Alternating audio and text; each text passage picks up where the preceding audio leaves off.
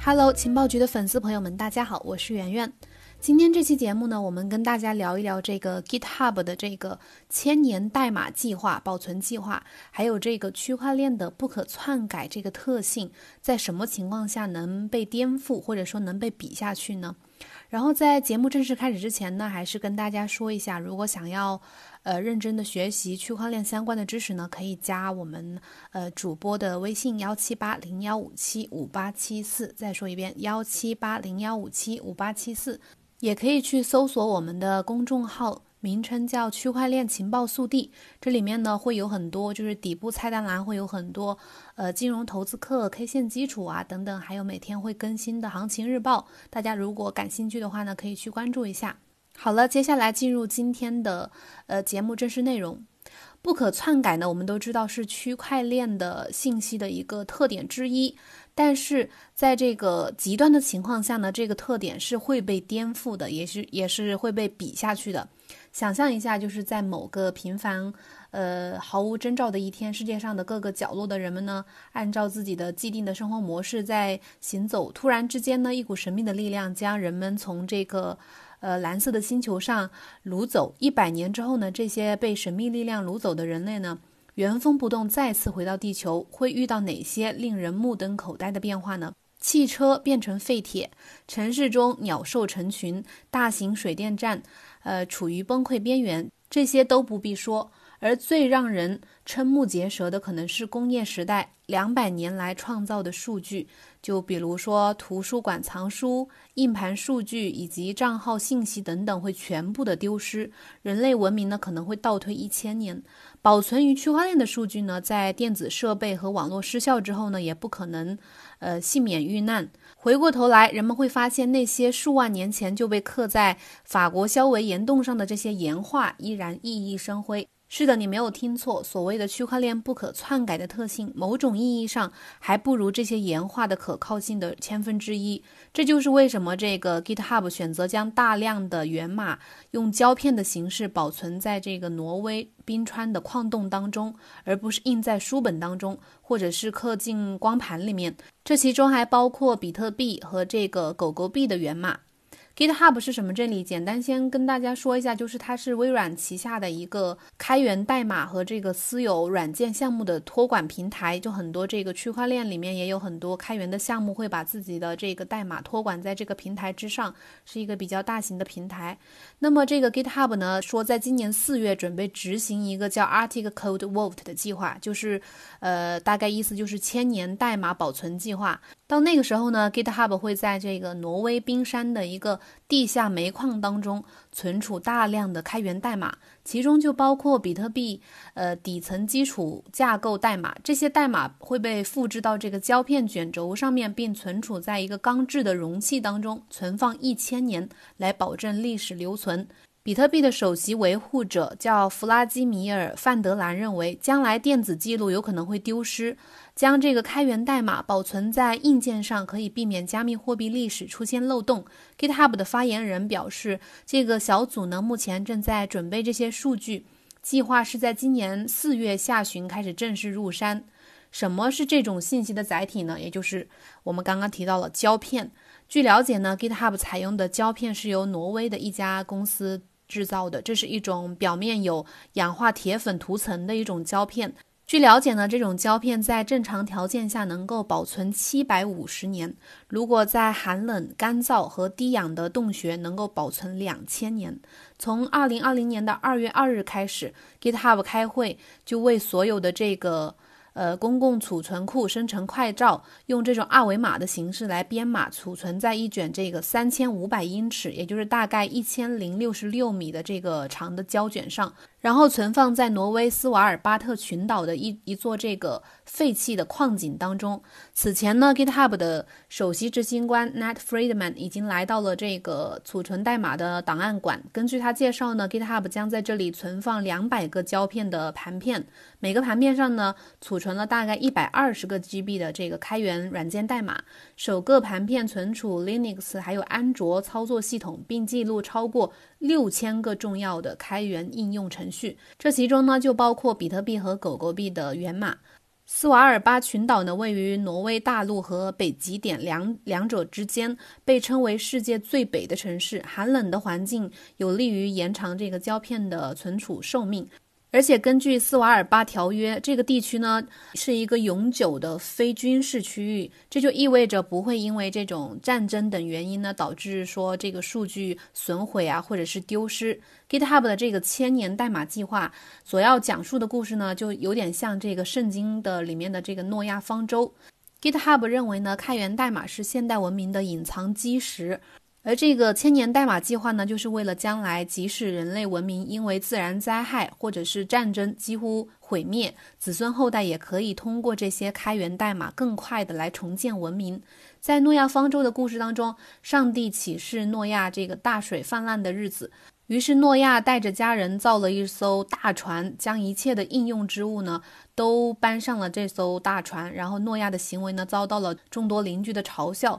认为他是杞人忧天。殊不知最后他们已经大难临头。从信仰的角度来看呢，GitHub 的这个计划颇有一种保存人类火种的这种悲壮感。事实上呢，在斯瓦尔巴特群岛还有一个叫做全球农业诺亚方舟的斯瓦尔巴全球种子库，这上面呢储存了这个四千个人类赖以生存的农作物的大概八十六万份种子的备份，来防止人类在面临这个大规模的灾害的时候，永远丧失某些粮食的基因。正如当初人们嘲笑这个诺亚一样，人们也对这个 GitHub 的这个做法、这个计划产生了一些质疑。这个比特币的维护者范德兰呢指出，从软件工程师的角度来看，从现在起数百年之后，代码对于编码而言的这个可能意义不大。范德兰暗示，一千年之后呢，人们可能根本读不懂这些代码背后的意义，就像是只有少数专家才能读懂甲骨文一样。对此呢，GitHub 成立了一个咨询小组。成员呢，就包括一些人类学家、考古学家、历史学家、语言学家等等，还有一些档案科学、未来主义等方面的专家。他们力求想把这个存档指南呢写得通俗易懂。整套存档指南呢，用二维码等方式，还有这个文件格式、字符编码和其他的重要元数据的技术指南，可以帮助多年之后的人类快速的将原始数据转换为源代码。正如这个 GitHub 所说。开源代码呢是全世界人类的共同财产。这个代码存档计划对于人类文明的延续具有重大的价值。在这种玻璃光盘和 DNA 存储这些新兴的储存介质并不成熟的背景之下，通常使用光盘、硬盘、书籍还有区块链技术，能否来替代它这个？呃，它这个计划里面的这个胶卷呢，为什么他们没有选择书籍、光盘、云存储，甚至是不可篡改的区块链技术来完成这个工程呢？答案是否定的。他们觉得，对区块链而言，首先是技术不够成熟，完全无法承载大量的信息存储；其次就是当极端情况发生的时候呢？呃，网络中断或者是硬件损坏依然会导致信息的丢失。区块链技术的不可篡改属性也是在社会正常运行这个前提之下的。最重要的是，区块链技术本质上是记账工具，并不是信息存储工具，不适合记录大量的信息。对图书而言呢，英国纪录片，呃，这个叫《人类消失后的世界》这个纪录片当中，详细的呈现了图书馆在失去维护的情况下是如何被微生物攻陷的。这个纪录片里面介绍到，作为这个人类知识宝库，图书馆为了呃为藏书提供了一种良好的储存条件，空调呢保证了图书馆藏书的温度和湿度。然而，一旦外界有干预，比如温度开始升高，湿度也随之增加，肉眼不可见的真菌就可以开始加速的生长。在高温、水蒸气和真菌的这个共同作用之下，一本纸质的书籍最多能保存的时间是一百年。之所以有些书籍和文件呢，之所以能够这个幸免于难，例如这个死海书卷被保存在沙漠的洞穴中长达两千年，正是由于这个洞穴，呃阴暗，还有这个沙漠干燥，这些书籍才有了如此长的寿命。但是这只是一个罕见的特例。如今使用量最大，还有这个保存信息最丰富的数字媒介也不能幸免于难。理想条件下，光盘保存信息的时间呢只有几十年到一百年不等。随后呢，这些存储数字信息的媒介呢就会失去作用，信息也会变得不可读取。对于光盘存储信息，其实不用上百年，源代码的存档对现在的开发者来说也很重要。前段时间，暴雪旗下的这个游戏叫《暗黑破坏神二》，它的原创团队成员表示，这款游戏的源代码和全部的备份都丢失，几乎无法重置再重置一个这个游戏，他们只能从头开始制作。相反，原始祖先们使用的这些最落后的岩画呀，还有龟壳呀这些东西，反而将这个成千上万年之前的信息保存了下来。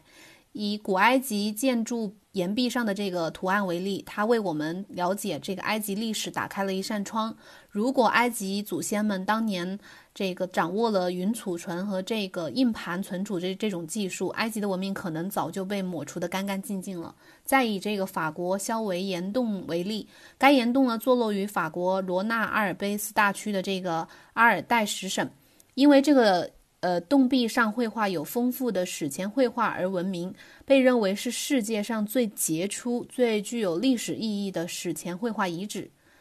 洞穴呢，位于这个阿尔代什省的城市叫瓦隆彭达尔克附近的一个石灰岩的山崖上面。这个洞大概是在两万三千年前就被碎石掩埋了，直到一九九四年被三位法国探险家发现，引起了学界和考古界的极大震撼。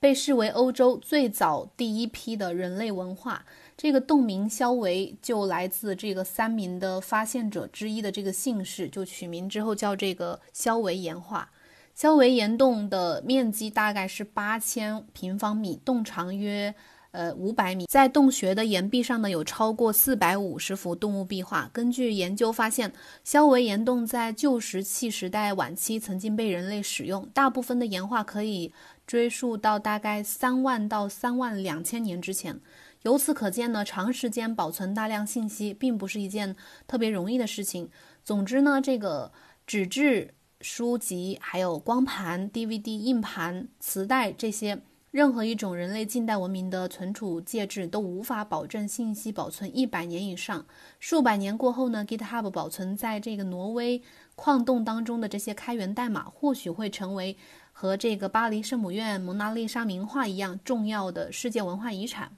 好了，今天这期节目呢，就是跟大家分享一个这样比较有趣的这样一个代码存储计划，谈一下这个区块链不可篡改特性，在什么情况下也能被破坏。然后大家有什么呃问题或者有什么看法的话，可以在我们的节目下面留言，也可以加这个记得加主播的微信幺七八零幺五七五八七四，可以有机会进入我们的核心粉丝交流群。今天的节目就到这里了，我们明天同一时间再见，拜拜。